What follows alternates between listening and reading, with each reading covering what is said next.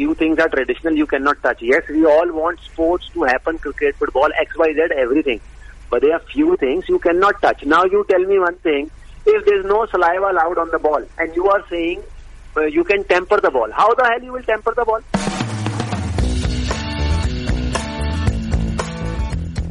That was an explosive start to ESPN Cricinfo Stump Mic by Ashish Nehra, whom you will hear from at length a bit later.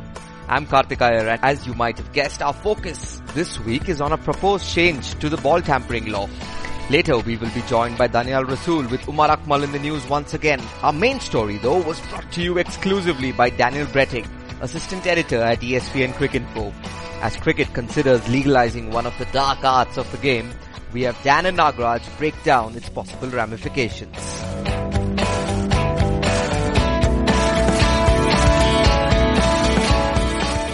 This week on Stump Mic, we have with us the man whose exclusive is making waves on cricinfo.com. Welcome Daniel Brettig to Stump Mic. Great to be here, guys. How are you doing, Dan? How is this lockdown world treating you? How are you getting along? Uh, it's been an experience, obviously, for everyone. Um, I think I've been very fortunate on a couple of fronts. Uh, one is that uh, in terms of how I work generally, I do work a reasonable amount from home, so it's not been a huge dislocation in that in that sense. And also, um, my partner and I moved into into a new house uh, basically the week straight after the women's 2020 World Cup final. So we've had like a fresh um, a, a fresh house, a fresh surrounding in which to to to be, and, and I think that is uh, that has helped as well. So yeah, in the in the scheme of things, feeling pretty fortunate. So you've been spending this time setting up your new house. Yeah, yeah, quite quite a lot of that indeed. Okay, that's awesome. Now, for anyone who hasn't uh, read, I mean, and, and, I don't know why you wouldn't have read uh, Dan's piece over the weekend, but for anyone who hasn't read, can you give us a gist of why this is making creating waves in the cricketing world? Well, we all know that we're in a, uh, a, a, completely different landscape now, and there's a lot of lateral thinking that's being required in terms of how society operates, let alone how cricket operates. And within that um, area, uh, there are certain things, certain traditions in cricket that uh, have always been there that are needing to be had um, an examination of because uh, we're now in a in a different landscape. We're in a situation where uh, you know there are really absolutely no um, guarantees ultimately about um, about health in terms of, of coronavirus being around and there not being a vaccine for it yet. And I think we saw when uh, Australia played their their uh, one day international against New Zealand at an em- empty SCG before everything was shut down, that there was already some discussion amongst the Australian team and uh, certainly in terms of uh, their behaviour, like you know they weren't obviously they weren't sort of hugging, shaking hands, high fiving as much as they would normally if they celebrated a wicket, for instance. They were playing in front of an empty stadium. There had even been a discussion before the match about uh, there's needing to be a balance between doing what you need to do to win cricket matches, but also doing what is considered safe in the current environment. And one of these things, obviously, is what you do to polish and shine the ball because uh, saliva, um, saliva, I think primarily sweat sort of as a secondary thing, but primarily saliva has always been used as a, as a, as a bit of a, a natural aid to, to, to, uh, to polish the ball and, and, and, get it nice and uh, buffed up on the on the shiny side for conventional or reverse swing. What we have uh, have reached though is a, is a point in time where uh, saliva is seen as a as a, as a primary uh, transmitter of of, of uh, COVID nineteen, meaning that uh, a ball that has been um, spit shined, for lack of a better term, um, by one or numerous members of a, of a, cricket team and then passed around, it's it's much less uh, safe than it would otherwise have been. And even then, uh, you know, there's some some players in, in, in recent times who've, who've, noted that yeah, it's when you think about it, it's it's a tradition of cricket, but it's not the most it's not the most hygienic thing to do. Uh, and and so that has brought about a, a discussion in concert with the um, uh, ICC's medical committee, but also the, the various committees that meet around the world in terms of deciding on potential adjustments to the laws of the game or playing conditions in the ICC uh, realm. Uh, in terms of, well, if we can't use saliva on the ball, we need to allow the ball to be polished. uh, because otherwise bowlers aren't going to get the ball to move. Obviously, going to affect their chances of getting an even balance between bat and ball uh, in a uh, test match, in particular a long form match. So uh, one of the, the, the discussions is, well, do we allow a artificial substance to be used under the supervision of the umpires to polish the ball? Now, that all sounds logical in terms of the the um, the transition of the idea. But obviously, ball tampering is a very uh, it's a it's a it's a very uh, hot tempered issue in cricket. Always has been. It's generated legal actions. It's generated a, a, a massive scandal in Australian cricket a couple of years ago.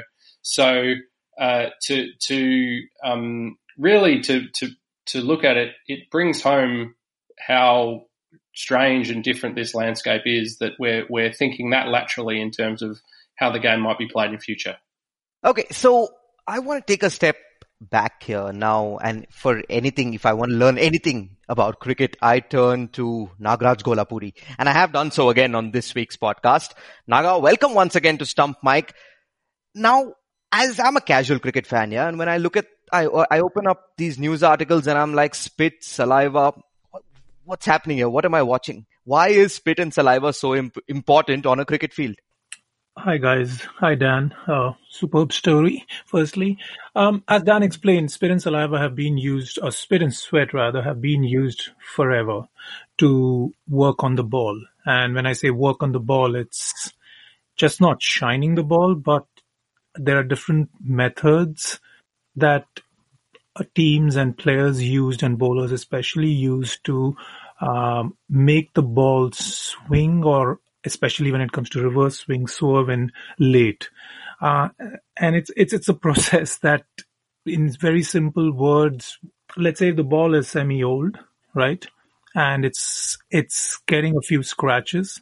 You would rub a little saliva on it, but you won't rub too much because you don't want uh, the what do you say? You don't want to rub so much that the other side uh, um, the the you want to keep the other side heavy. So for that, you need to scratch the ball from the other side. And there are different ways again teams use. Uh, uh, they used to conceal various things from nails to artificial uh, objects to keep that other side scratched and heavy. And then you use the spit and sweat to shine the ball on the other side. And people have used even murray mints or all kinds of sugary uh, substances to keep the shine on the other side. And that's when you start getting reverse swing. And that is the trouble that bowlers are facing now. Like, how do you do that even under supervision of the umpire? That you're allowed this substance, fine XYZ substance. Uh, the umpire says, here it is. You can rub it on the ball. But how many times? How do you use it? How many times can I approach the umpire? And all these questions are what uh, they're confronted with and they can't figure out. And the other thing is like, when do they practice? If, if the ICC does approve this, when do they practice? Or do they get to practice on it? Because they need to understand that how much will the ball swing? At what time will it swing? Uh, can I use it on a new, very new ball? How will it behave? If I use it on a ball which is 70 plus year overs old, how will it behave? If it is just 25 overs old, how will it behave? So yeah, I mean, these are the questions that uh, people are now randomly starting to ask. But it is a discussion. Like Dan started off this conversation by saying that cricket needs to deploy some sort of lateral thinking to, um, what do you say, to kind of defeat the dangers, the perceived dangers of using saliva in these times. And we'll hear from one of those fast bowlers, Ashish Nehra, very soon in this episode. Dan, now effectively what this proposal suggests is ball tampering. So is this going to bust one of cricket's greatest taboos? I think within ball tampering, there's probably a little bit of a, of a, of a subgrouping you can, you can make there has long through the history of the game been attempts to polish the ball as well as possible and various things that have been tried through history to do that. And quite often those things have been done with, if not a blind eye from the authorities, certainly not as much of a sense of uh, the wrong thing being done anywhere near as strongly as if uh, there are attempts to scratch the ball, for instance. Obviously, we saw that in Newlands in 2018, and we've seen it in, in, in a few other historical instances. But when you talk about uh, attempts to polish the ball and, and, and use an artificial substance, there there are the examples that uh, that I raised in the in the story where um, uh, where where resin was was something that, that bowlers would um, would get on their hands ostensibly to grip the ball better, but that was also thought to to help in terms of polishing it. Uh, lanolin, the, the, the, the, wax that, um, that, that, uh, that comes from, uh, from wool and, and, and is, is used on, on wool or on, on, on other, um, uh, other surfaces at times, uh, was apparently in the, in the, in the opinion of Dennis Lillee quite a, quite a good way to, to get the ball to, to buff up nicely with, with a shine. Uh, and then obviously in, in more um, recent times, there's been a lot of use of mints and a combination of, of, of the sugar from mints in, in saliva to uh, to aid the um, uh, the shining of the of the ball. And I think uh, it it follows quite logically that um, yeah, it, it, it is a um, it's a necessary um, uh, art or a necessary uh, skill for, for bowlers to be able to get the ball shined up, and for different reasons in different parts of the world. You know, um, uh, to to um, to get the the shiny side as pristine as possible for reverse swing in some parts of the world, whereas you know, say in in, in England with a Duke's ball in particular.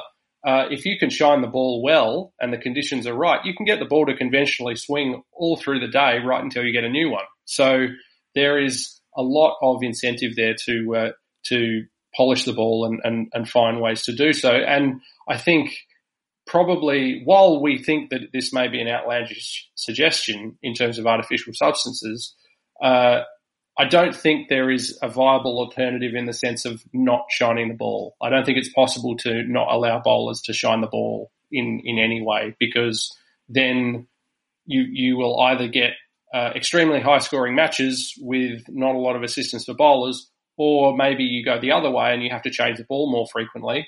And uh, that will probably take spinners out of the game. That will probably aid fast bowlers even more. So it's a balance thing. So, what are these artificial substances that they're considering?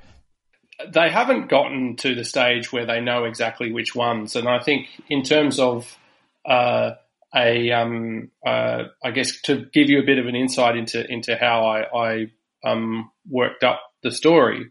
Uh, a couple of weeks ago, um, I was having a catch up uh, conversation with um, with our, our very own Ian Chappell, uh, and, and, we were talking about this among other issues. Uh, and and he he made the, the suggestion that if you were going to go down a path of of, of using an artificial substance to polish the ball, what you what you could do is ask ask the the the um, the the captains of the of the test playing nations to all submit one idea from their team of what would be a substance they would like to to use to polish the ball, and uh, and and from that you could you could get a little bit of a, um, a consensus. Um, but at the same time, there is also uh, an acknowledgement, um, again, which which is in the piece that uh, different brands of ball may react better to different substances. So it's not a scenario where we're likely to see, uh, you know, the ICC approve of one particular substance that the umpires carry around with them all over the world, and that's the only thing that's used. There, there needs to be a a, um, a, a range of, of, of, conversations had around the, the concept and uh, a, you know a provision of um, a certain degree of flexibility, not just in terms of the game around the world, but also the game from the elite level down to the community level. Because obviously, it wouldn't make sense to not allow the uh, ball to be shined with saliva at elite level if you're going to continue to let it happen at, at community level. So that that's another thing to consider. And what's the reaction like been in Australia? I know we have heard from Hazlewood, from Cummins. Hazlewood has gone on to say that while white ball cricket will be fine if you don't allow the use of saliva, test cricket, not so much. Yeah, it's certainly uh, created plenty of conversation. I don't think there's uh, like, in terms of the debate about the story, I think there is a, a good degree of understanding that we are in a time where lots of ideas need to be considered. You know, for instance, to, to give you an example of a, of a similar thing, to um, to write the other other week as I did that it, it's possible. It's not necessarily likely, but it's possible that India could um, have its touring team down in Australia and play all five Test matches at Adelaide Oval because they can. They it would be a, a good venue to deem biosecure because the there is a, there is a hotel that's built into the cricket ground. Now that's a completely outlandish suggestion in a normal cricket universe. There wouldn't be any ability for um, that sort of scheduling to be done because the other states, the other state associations in Australia just simply wouldn't have it. But we know that we're in an extraordinary circumstance. Yeah, the, the, the feedback and the reaction to the ball tampering story has largely been, well, we need to discuss it. It need, it needs to be um, it needs to be looked at. As a follow up to Dan's story, I spoke to a few of the former fast bowlers, and some of them had quite a few interesting points to make. While some agreed that tampering should be legalized, some like Mikey Holding you might say was being conservative and said that no, this cannot. Why do you want to open a Pandora's box? But Mikey made an interesting point, which I, even I personally feel is something the medical experts and ICC's medical committee and the cricket committee led by Anil Kumble will have to deliberate upon. Is like we are talking about cricket now being, and we're looking to cricket being played in biosecure environment, correct? Which means everyone present in that environment will need to be safe in the sense like that person, he or she has been tested beforehand before they arrive in this environment. Because you can't test a person after arriving because then there is a danger of you inf- that person infecting and spreading it to others around. So if in a biosecure environment you feel that everyone around you is safe this is the question that cricket will have to answer the is what is the danger then of rubbing saliva on the ball what is the danger of there has also been reports about umpires not wanting to hold the sweaters or the vests or whatever uh, various things that the players u- usually pass them on when they are bowling or while they are fielding or whatever or the hats etc what is the danger?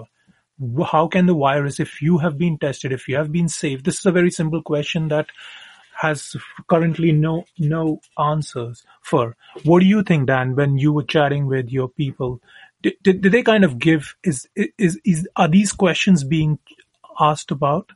Absolutely, and, and I think yeah, the the the distinction being drawn between uh, two teams of eleven players playing in an environment where they've been quarantined, they're being tested daily, all of those things clearly make it um, on the face of it safer to um, to polish the ball in the in the traditional manner, but uh, one of the other issues is that, uh, as I talked about the game, um, you know, this needing to be broad in terms of, of across countries, but also also deep in terms of uh, not just applying to the elite level.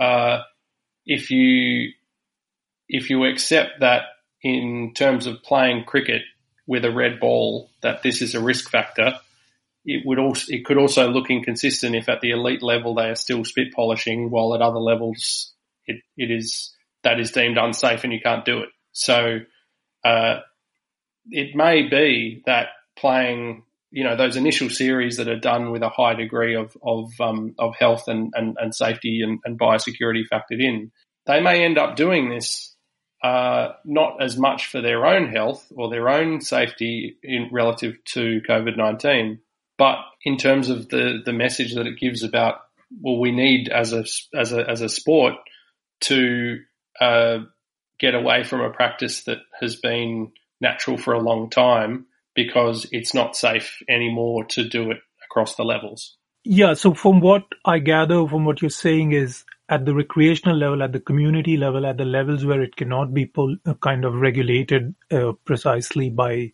the authorities, there's a danger that people might just go and start so continue using saliva on the ball, and there's a danger that it will spread. That's what you're for. Uh, am I am I getting that right? Yes, but even more broadly than that, this is a tradition in cricket. Does it need to be a tradition in cricket anymore? That, that and that and that I think works within the whole wider discussion about, uh, you know, as a, as another example, if you're playing, if you can't play cricket in front of crowds at an elite level for a period of time, do you need to play it in the big stadium you were going to that would have that would have filled filled with that crowd? Maybe not. So that that's that's how the the the all of these things have been um, uh, shifted a bit in terms of of how people need to look at these issues. Yeah, I think we should also get a view of the batsman, isn't it? the moment the ball starts swinging late really or conventionally really early on, the batsmen are going to get cold feet or they're going to raise objections. But anyway, that's for another day. Well, I must I must say, Naga, sorry sorry to to interrupt, but um, uh, one opinion that I have heard subsequently to uh, to the story going out was uh, yeah, was Adam Gilchrist suggesting that, well, maybe the new rule is that the ball can't be polished at all. And I defy you to find a bowler who will agree to that. Um, uh, just as I will defy you to find a batsman who thinks that uh, allowing a team to use, you know, whatever it is, leather conditioner, something like that, to shine the ball is fair. That batsmen will say it's unfair, bowlers will say that it's fair, and vice versa if they can't polish the ball. I think something constructive will come out of this debate because, yeah, and it might not just be limited for the current scenario during the pandemic, but even beyond that, that the authorities might consider relaxing the norms on as far as shining the ball goes so that people don't uh, try and use conceal things as the Australians were found out to do. I'm not pointing out Australia, but I'm just saying it's, it's, it's been one example that will come to the mind straight away. And lastly from you, now the, the theme of this entire episode, what we want to revolve around is so ball tampering is legal now.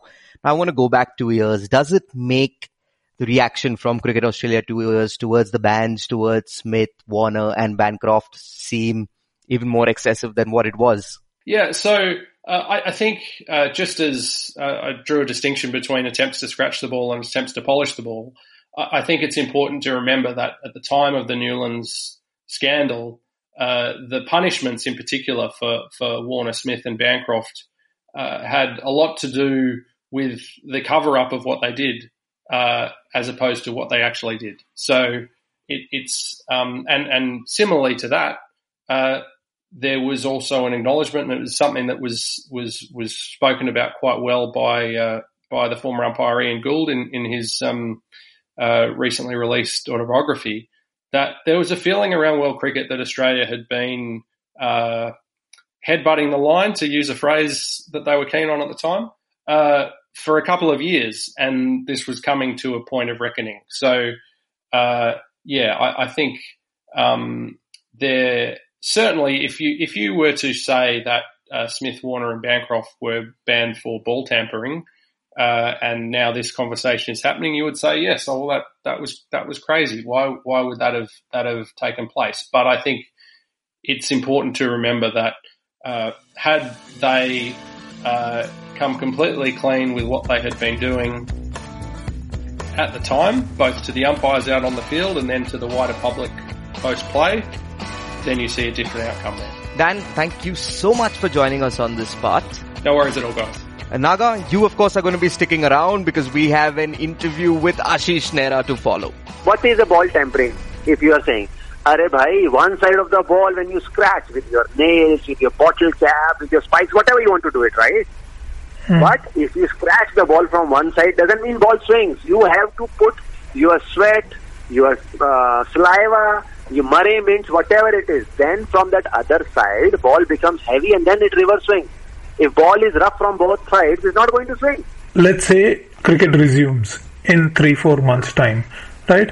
Yeah. The medical experts are saying, please do not use the saliva, uh, but we will, we might allow you to use a few artificial things under supervision like of what? the umpire. It could be polish, wax, something that will help to shine the ball. But what I'm saying, see, all these things when you are saying whatever wax, polish, Vaseline, right? Hmm. First thing first, let's say right now is April. Okay, let's say cricket resumes in August. I'm just saying. Hmm. Okay? Hmm. May, June, July, you have three months. But before you play with any XYZ rules ICC comes with, as a bowler, if I am a bowler, if I have to play a test match on 15th of August, I would like to do that experiment on ball with that wax or Vaseline or whatever to see how ball reacts. Okay. Hmm. As a bowler, you would need to get used to whatever these I, products I will, are. I have to get used to it. Number one, right? Hmm. Number two, as I can give in writing, if you put Vaseline or you put sali- uh, po- polish or wax, whatever you're saying, right? Hmm. पांच दिन में test match खत्म नहीं होगा it will be draw that, if it's a flat wicket, nobody's going to get out. Ball is not going to move. All these balls, Kookaburra balls, Duke's ball, these जितने ball hai. first three, four, five, six overs, let's say at the most, especially in uh, England and all those places, right? Ball will swing. Like three overs, I bowl three overs, uh, Pat Cummins bowl or Bumrah bowls, whoever bowls. Five, six overs, तक तो Even ball you don't shine, ball has that hardness, you will manage, right? Mm once that hardness is gone, when ball goes soft, then how batsman gets out? Either ball swings, ball seams, or ball turns, or turn ke liye you ask Ravichandran Ashwin, doesn't he shine the ball? You ask Harbhajan Singh, he also shines the ball. You know, there are few bowlers, right? There are few bowlers like Muttiah Muralidharan. Doesn't make a difference in his life, ball is shine or not. Why? Because he always used to bowl with scramble screen. Mushtaq, no problem. Why? Because he used to bowl with scramble uh, seam. Shane Warne problem, Harbhajan Singh has a problem, Ravichandran Ashwin has a problem. All the leg spinner or off spinner, the people they bowl with the seam need ball to be shined in a proper way. Right? Hmm. Some people, some spinners doesn't like when ball is reversing. Hmm. As a, as a fast bowler, you will like ball is reversing. But some spinner they don't like when ball is reversing. They like conventional swing. Hmm. जब हो रहा हो, they like to bowl like that. But he was one of them. Hmm. So this rule, according to me, I think too much changing is bad. Rather, you take two months extra, but not you not to use your own sweat or saliva on the ball is a, again murder, again one more murder of the bowlers. Let me tell you that. Ashish, I couldn't understand one point. You are saying that all these artificial substances will not make the ball swing. Uh, how is that possible? Not no no. It will, but what I am saying, see, you will put artificial substance, right? Huh. You will uh, all these things will be in umpire's pocket, right? Yeah. But how many times? See, now when you put spit, Hmm. When you put your saliva, you literally sometimes put after every second, third ball. Let's say ball is even ball is not reversing. I bowl a ball, ball goes to keeper's hand, from keeper goes to point, covers mid off, comes to me. Right? Hmm. Sometimes you don't shine that other side pura ball. You only shine that your ball landed on the seam. Sometimes you don't even need to shine. Hmm. Sometimes you bowl a ball, ball goes in the stand for a six or four, comes to you, damaged. Right? Hmm. Then you shine the ball in a, in a different way. Hmm. You shine a kookaburra ball in a different way. You shine dukes in a different way. And you shine SG test in a different way. Hmm. You shine a ball, new ball differently. When ball is old differently. When ball is old and it's reversing, sometimes you put more sweat. Hmm.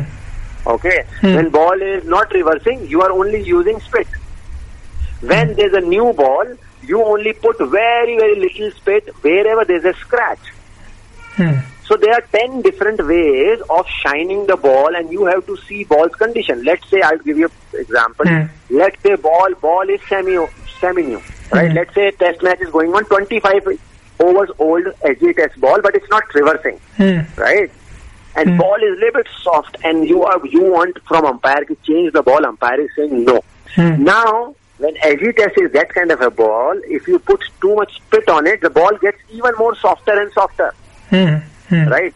More ball soft gets soft, then you don't get that zip as a bowler. Either you're a spinner, either you're a fast bowler. Hmm. You know, sometimes, see, I have also played with people. Let's say when I was new, I am doing something wrong. Srinath will tell me, don't do like this. So when I am old, I see some people have that habit of putting too much spit. So I tell them, don't put too much spit right now. We will put after 10 overs when it starts reversing. Right now you put very little, otherwise ball will get soft. Hmm. Next 10 overs is not going to swing much. Let's try to bowl nicely next 10 overs for 20-25 runs. But after 10 o- another t- after 10 overs, when it starts reversing, then we'll put too much pasina or too much thuk. Hmm. But with all these things, what you are talking about, a wax or polish and this, a reality of a practicality of a player. So when, when you play when you played for 8, 10, 12, 14 years and you learnt all these things are out of the equation. So you're saying legalizing uh, use of artificial substances under supervision is actually not going to suddenly make the ball swing No in one chance. line. Yes, because No because you are used to working on the ball naturally using your spit and sweat at different points on different balls in different conditions differently. Suddenly you can't Different suddenly, wicket. yeah. Yeah, and the pitch also Different matters. surface. Different surface. So the way you Right. shine and when you shine are all these are different things. And even if you have Oh, a substance in umpire's pocket, you're not going to. You But how can't. many times? Yeah. There are too many ifs and buts. Yeah. You tell me, number one, umpire's pocket. How many times you can use it? Yeah. Okay, can you use it after every four, five overs? You Hmm. can't do it because ball the batsman will hit uh, uh, a four on the fan, Hmm. right? Then bowler will feel like, okay, this has got scratched. I want to put something on it. So you are trying to tell me bowler will be keep putting on that. There are too many ifs and buts. Too many. Like it's uh, it's like to uh, playing in empty stands can be done because you're not playing with. Now, see in this article I read that uh, some the one which you sent it to Yeah. me that one guy is shining the ball, right? Hmm.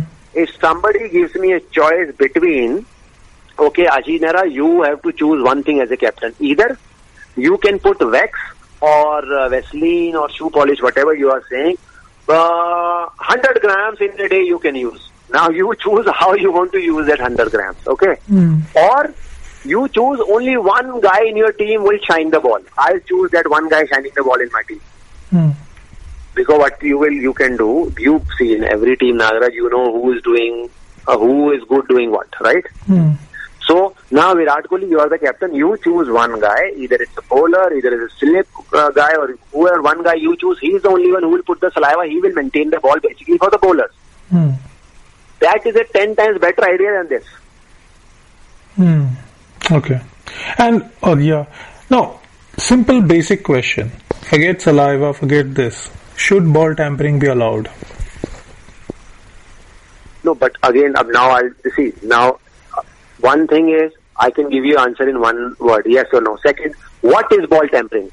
Ah, So tell me, What I'm happy to by- listen. That's I'm fine. I'm not saying that yes or no. See, ball tampering is see ball tampering according to the rules they have gone that you cannot scratch the ball with your nails, right? You cannot keep anything sharp in your pocket to uh, scratch the ball non-shiny side, right? See, no bowler touches the shiny side. When people either it's a conventional swing or either it's a reverse swing. You what you do? You like to keep shiny side really nice, right? Hmm. So what what is the whole idea basically? Non-shiny side, you are scratching as much as possible. So what is happening? You want to keep that shiny side really nice and non-shiny side really damaged, right? Then shiny side you are making it heavy with your spit, with your uh, sweat. Your view is simple that you don't see uh, permission of uh, permitting artificial use of substances is going to help fast bowlers. No, it's and see again when ICC, let's say that's what again I'm saying. This is not a debate which you can conquer that easily because again the discussion will be okay. Now what we can do? Kookaburra is making this ball. Here is the ball. Now you guys are allowed to use wax one side, right? So now when you are saying that our ball tampering should be allowed, so now wax or polish and all these things, what ICC was saying no, they are providing themselves, right? But that actually is not a ball tampering. Yeah, I can understand. Our ICC says, okay, what do you do? You put Vaseline, you put wax one side, and other side, here is the another blade or another bottle opener. You scratch other ball, other side also. then it can, then it can make sense. Okay, now you can scratch ball as much as you want, uh, unshiny side, other side, and shiny side you can only put wax, uh, Vaseline or wax, and then who knows? Bowler says, okay, give us one month, let us practice, and suddenly you can put as much wax, as much Vaseline, whatever you want on the shiny side, and other side you rip it apart, no problem.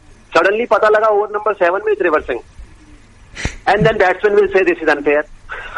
So you're saying that actually is tampering when you allow the rough Yeah, yeah. other side to be roughed up. Only then that will work. Yeah, just allowing substances will not work in. Uh, No, no, no, that will not work. Okay, so here's where I'm at, Naga. Now, the moment you use a term like ball tampering, I immediately think, man, that's going to give such an advantage to bowlers. But after listening to someone like an Ashish Nehra, who was, was extremely honest and open in his in his interview, and to uh, your interview and to read your interview with Michael Holding as well, that's that's not necessarily the case. They're both are like if you don't have you spit or saliva on the ball, bowlers are not going to be half as effective, particularly in the long formats of the game.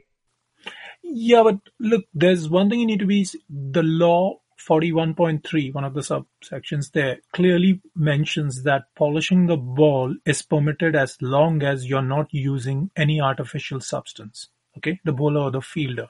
Here you and that's the reason we are talking about the uh, cricket now. Uh, what do you say? Allowing tampering to that extent. Okay, so yes, they are allowing tampering in that respect by allowing an artificial substance to be rubbed on for the sake of shining the ball. Now, what the point that Nehra made was pretty interesting. Even if you allow that, he feels that it's not going to drastically facilitate swing uh, and um, benefit the bowlers, the bowling team. He, in fact, thinks the opposite. He reckons that the scores are likely to go higher. The par score, if it is 400, it might even be 500 or 600 to an extent at, at, at times. And the reason he feels is that uh, you use sweat and spit on different conditions, on different balls, on different types of wickets differently. You don't use it consistently all the time. You work on the ball. That's what I mean by working on the ball. That's working on the ball. And the other side is that, other side of his argument is that unless you're telling me that if you allow me to change the condition of the ball or rather scratch the ball, roughen up the ball from the other side, all this um, uh, permitting the use of uh, substances or artificial substances to shine the ball is not going to help. Mm, and it's, it's also interesting what uh, Michael Holding had to say. You did an, an excellent text piece with him. You of course spoke to around four, five bowlers, I think. So listener, go to cricinfo.com. Naga has a piece out where I think five of the world's top fast bowlers, ex fast bowlers. I didn't speak. I mean, I uh, spoke to two of them. Let's just be uh-huh, okay. about it. Yeah. Uh, so you spoke with Mikey and with Nehra. Yeah, but we have some good opinions from the likes of Waqar Younis and Allan Donald. Uh, Waqar also is very, very, uh, what do you say, pessimistic about this move. Mm-hmm.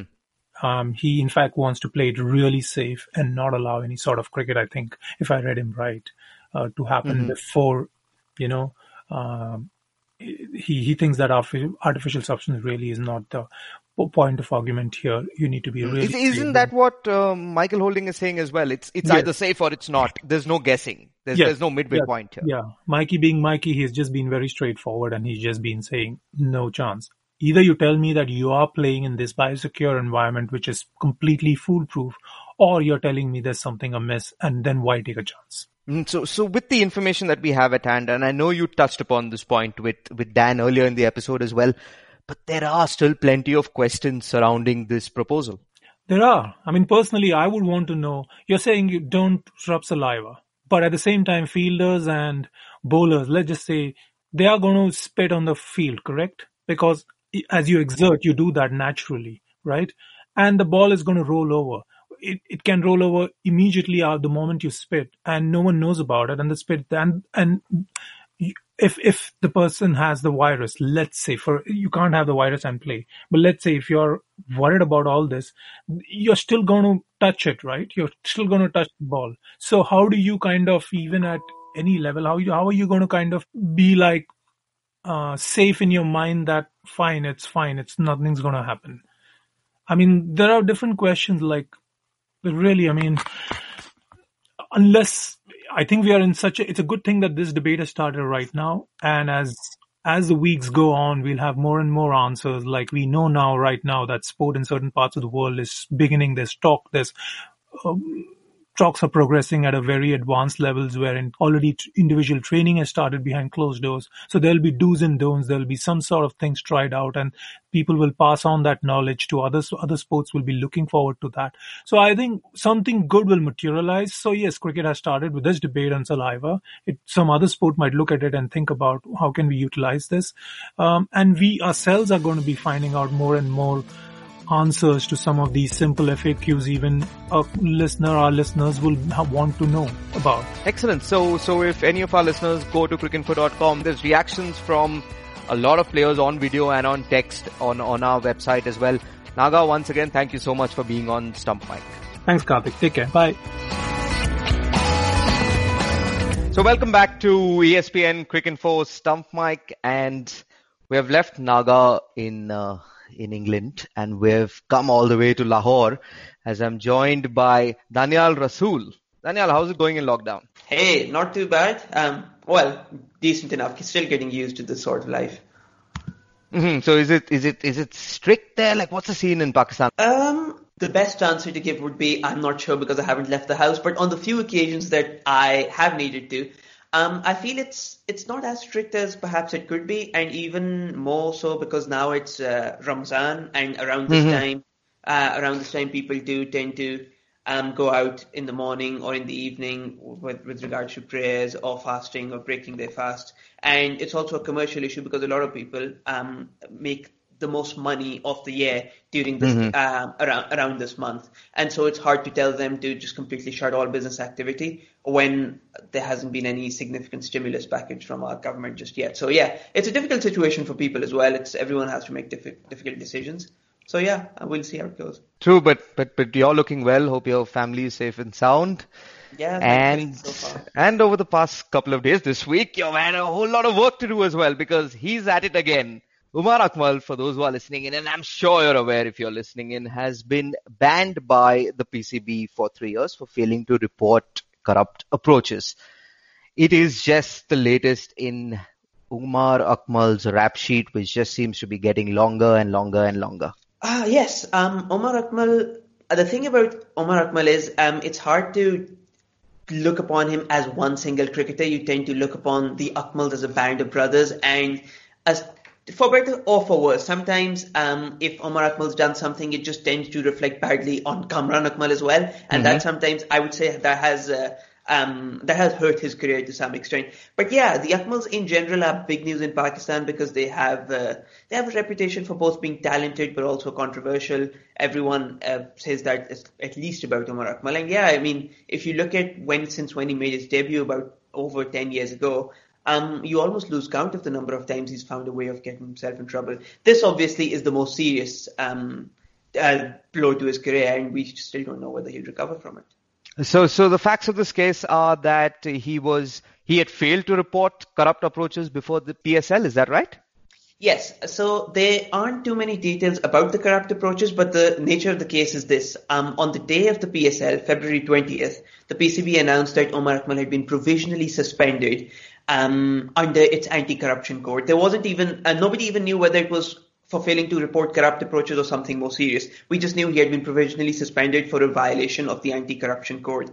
Later, it did emerge that uh, he had failed to um, report two corrupt approaches, and then a month later, when the PCB formally charged him, um, he somewhat surprisingly decided not to contest um, uh, basically contest the charges and which would have taken the case to a hearing. Essentially, he threw himself um, to the mercy of the courts um, regard um, regarding what sentence he'd get, and this is where we, we where we've ended up. So why why I say that his rap sheet was getting longer and longer is because for our social team, which I'm which I'm a part of, we did a graphic yesterday on on Umar Akmal. And it was the first time I had to literally list down all his infractions. And there is stuff from rash driving to brawls in theaters to that infamous case recently where he, in, in his fitness test, he was nude. Like, Yeah, like yeah. just, just, just, just I actually- stranger and stranger for, with Umar Akmal. I actually, I actually, um, I was in touch with the social team when I, uh, when I was writing up a listicle of all his, uh, uh, all, all, the times he'd gotten himself in trouble, and this was three years ago, so we actually had to update it from time to time. Um, I think it, it, the thing is, it began, um, it, he didn't help himself because it began when he had uh, made his debut in New Zealand and had that amazing test match.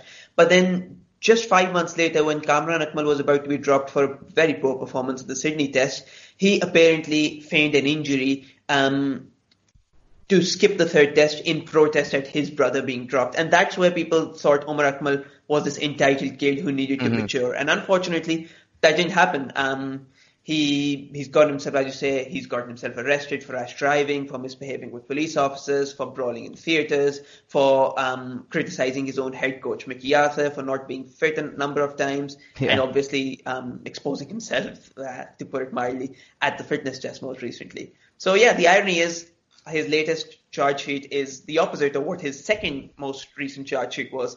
he didn't, he wasn't, uh, he didn't expose the details of what had happened clearly enough this time, as opposed to what had happened two months ago. Okay, so here's where I'm at. Now, Umar has not played a test match since 2011. He's played a handful of limited overs games over the past for the past four years. I know he made a comeback in in in 2019, but why is it that when there is news about Umar Akmal, it's it's it's big. It's big in Pakistan. I think it's big in world cricket as well. You just you just see the reactions every time his name appears appears in the news. So what is that allure that Umar Akmal holds? I mean, somebody should write an article about it at some point. I might, but I think I think the most basic. Um, the most basic and most obvious explanation is he is an Akmal, and obviously the three international cricketers that that family has produced, two of them very high profile. Kamran Akmal had a fairly solid career. Umar Akmal, the thing with Umar Akmal is he was billed as this exceptionally talented cricketer who, when he uh, when he emerged onto the scene, there were comparisons with Inzamam ul Haq locally inside Pakistan. We thought he would be the next Inzamam or hold that sort of place. And then a little later, actually, comparisons that didn't age very well, comparisons with Virat Kohli even. Um, lots of comparisons because it's easy to forget he actually scored 100 when he was 19 and Kohli didn't score his first till he was 22 or something. So Umar Akmal was seen as this guy who was going to lead this young generation out all around the world, not just in Pakistan. But then as his infractions grew longer and longer, people initially didn't blame him. I think they blamed the PCB more because they said, mm-hmm. oh, the PCB has a history of spoiling and ruining talented cricketers and they need to do better. You can't just blame the individual every time. But then his, it just became harder and harder to defend him while at the same time people had emotionally invested so much in Akmal at a time when Inzamam, Muhammad Yusuf had retired, Yunus was on the wane, and people thought we really needed a batsman in the middle order, a young batsman to carry us through. And a lot of people thought Umar Akmal was going to be that guy. So every time he scored a few a hundred in a domestic game, which to his credit he has done a number of times. Whenever he's been dropped, he's done well in a T20 competition locally in Pakistan. He's done well in uh, in the Quaid-e-Azam Trophy or in some other con- at the first PSL he was the highest run scorer. So domestically he's always found a way to try and keep himself relevant and in the conversation for another call up. And so yeah, people have never really been prepared to let Akmal go. They might now, but until now they haven't. And there was this interesting piece by our colleague Osman Samiuddin as well, who detailed some of this. It's, this was back again. You mentioned 2017. This piece was in 2017 as well. The terrible fall of of Umar Akmal, where he says how Umar went from potential stardom to being an irrelevant sideshow. Uh, again, one one line of that piece stands out, and it's something that you've mentioned as well, where where Osman writes that it sounds a little much now, but some of those early innings by Umar, Umar Akmal were lit as. You, you get what I'm saying? Like, Phenomenal, yeah. That's the thing. It wasn't just that. Um he he uh, he it was it didn't look like he had a purple patch at the start of his career. It just looked like that's the kind of classy batsman he was. Um, who which Pakistani player goes to New Zealand, uh, makes his debut in New Zealand and scores hundred there in his 1st mm-hmm. test and a 50 in the second innings? Um, he he was just this player who whose talent was already so obviously outshining the rest of his teammates that you thought, oh, where will this guy what where will this guy go? He's going places already. And when it didn't happen, there was a tendency to blame everyone but him for a long, mm-hmm. long time because um, this has happened in Pakistan a few too many times, and often it hasn't been the player's fault. But then Umar Akmal, unfortunately, maybe he hasn't surrounded himself with the right people. Maybe he hasn't had the best attitude.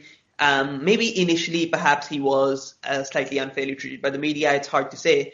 But yeah, at some point you have to look at the player and say um, he isn't doing enough to make the most of his career. And I think that point came a long time ago. This is just uh, it's just weary resignate, resignation by now that this is what Umar Akmal's mm-hmm. career unfortunately will be like.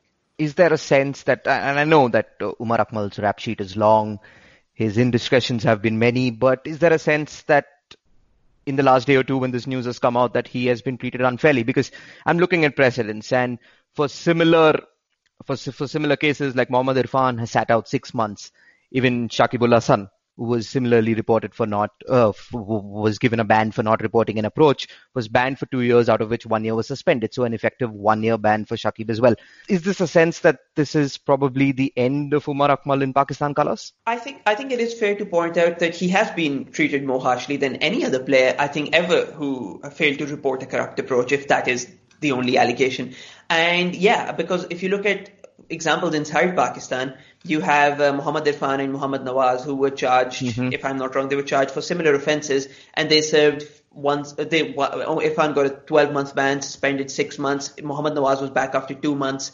So yes, the thing is he has been treated more harshly, and his rap sheet perhaps has played a part in that. The second bit that we Umar Akmal didn't speak to the media, so we don't know what he was thinking. But um, Rizvi, the, Tafazzul Rizvi, the PCB lawyer, he said that part of the reason the judge gave that sentence was Umar, while accepting uh, the punish, uh, accepting the charges and throwing himself at the mercy of the courts, tried to have his cake and eat it too by giving a lengthy explanation of why um, he had fallen into the trap that he had, and the judge viewed that as lack of remorse because you can't accept the charges and then continue to try and justify them apparently at length as Akmal did. So yes, he didn't make a good decision there. He was representing himself. Maybe that wasn't a good idea either. But yeah, I think it is lack of remorse and just the sheer length of the charge sheet that I guess compelled the judge to impose this exemplary sentence.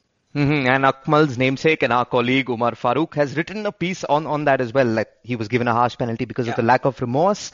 So listener, go check that out. Go check out Osman's previous piece as well. We'll try and get Danyal to write one for you also. But Danyal, for today, thank you so much for coming on ESPN Cricinfo Stump Mic. It was my pleasure. This was ESPN Cricinfo Stump Mic.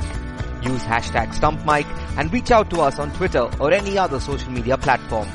Until next time, stay clean, stay safe.